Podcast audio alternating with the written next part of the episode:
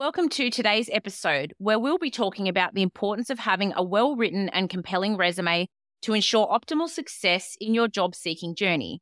A resume is a document that summarizes your work experience, education, and skills, and is typically the first impression that a potential employer will form of you. So it's therefore crucial to ensure that having a strongly worded resume that accurately reflects your qualifications and experience, showcases your knowledge and skills, and effectively communicates your value as a candidate so that you reach interview stage. Whether you're a recent graduate that's looking for your first job or an experienced professional that's seeking a career change, your resume is your personal marketing tool that can either make or break your chances of getting hired.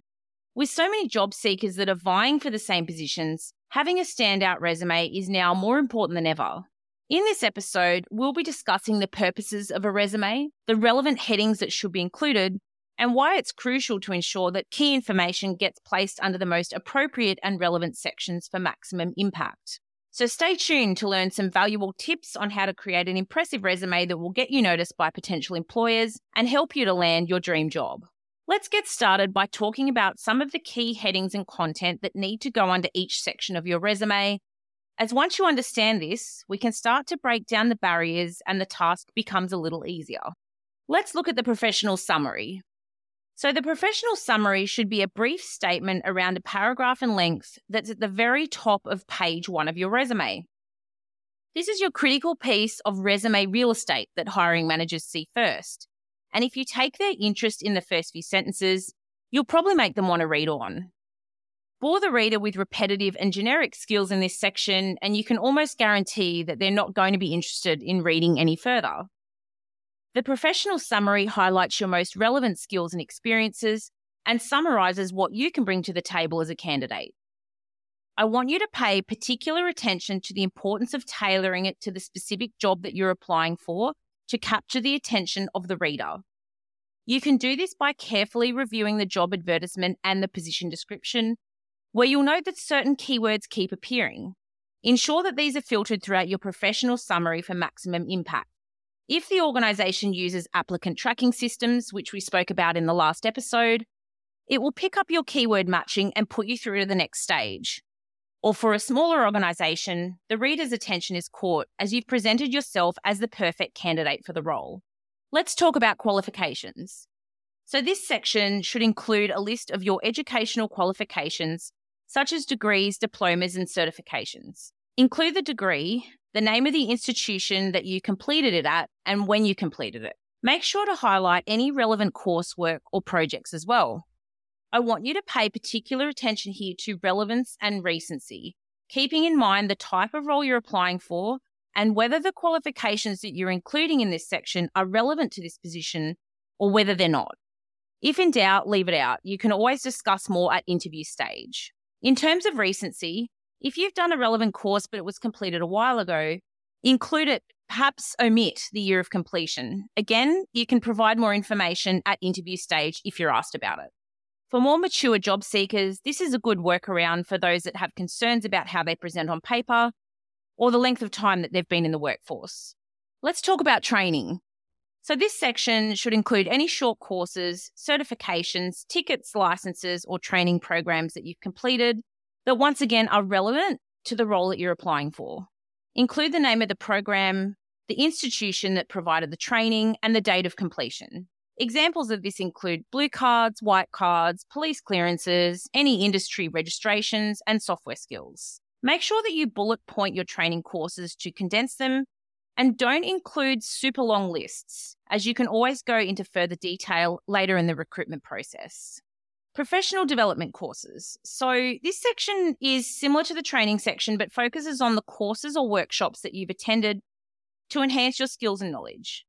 Again, we don't want to include long lists, just provide an informative snapshot of a selection of most recent courses completed, keeping in mind ones that are highly relevant to the job application or courses that you think the reader would be interested in seeing in your resume. What about the employment history? So, this section should include a chronological list of your work experience, starting with your most recent position and working backwards from there.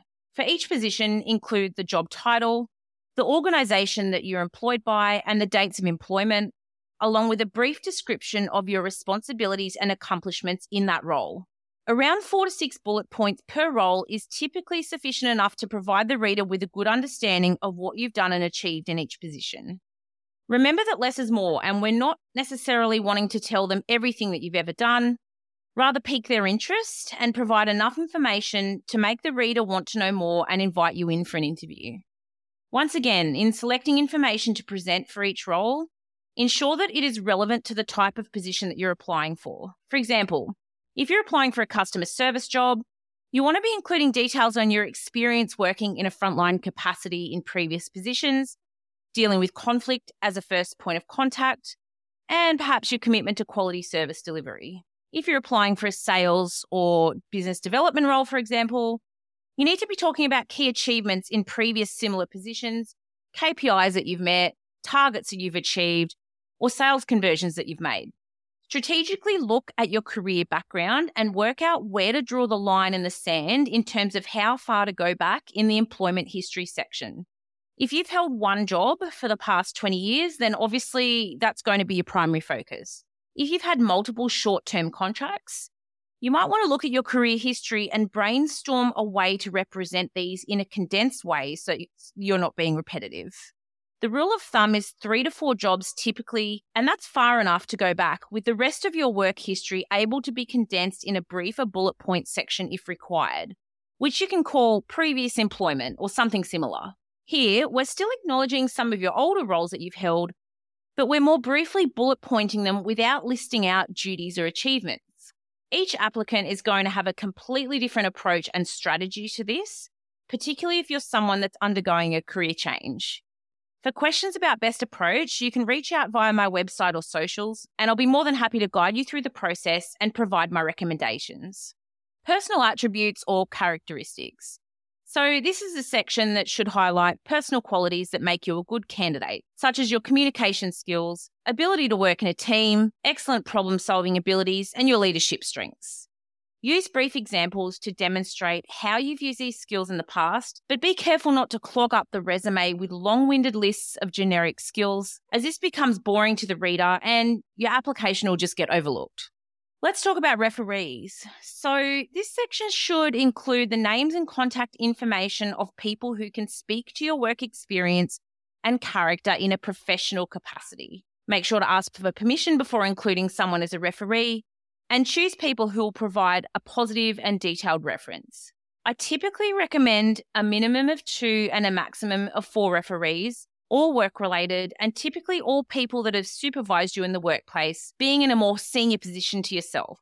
Include their full name, position title, organisation that they work for, phone number and email address, as most reference checks are conducted via email nowadays. Try and avoid where you can putting on request, as you're only going to need to list out referees in an online application form, and it also causes employers more work in having to come back to you and ask for them. So, where you can, present that information upfront. You can always ask for discretion in this process if you're concerned about the potential employer contacting your referees before you're ready. Well, that's brought us to the end of today's episode. I hope you've learned a lot and taken away some important messages about the components and headings of a resume, what information to include under each heading, and key aspects to focus on in compiling your resume document. If you take into consideration these tips and focus on recency and relevance, you're going to have your absolute best shot at reaching interview.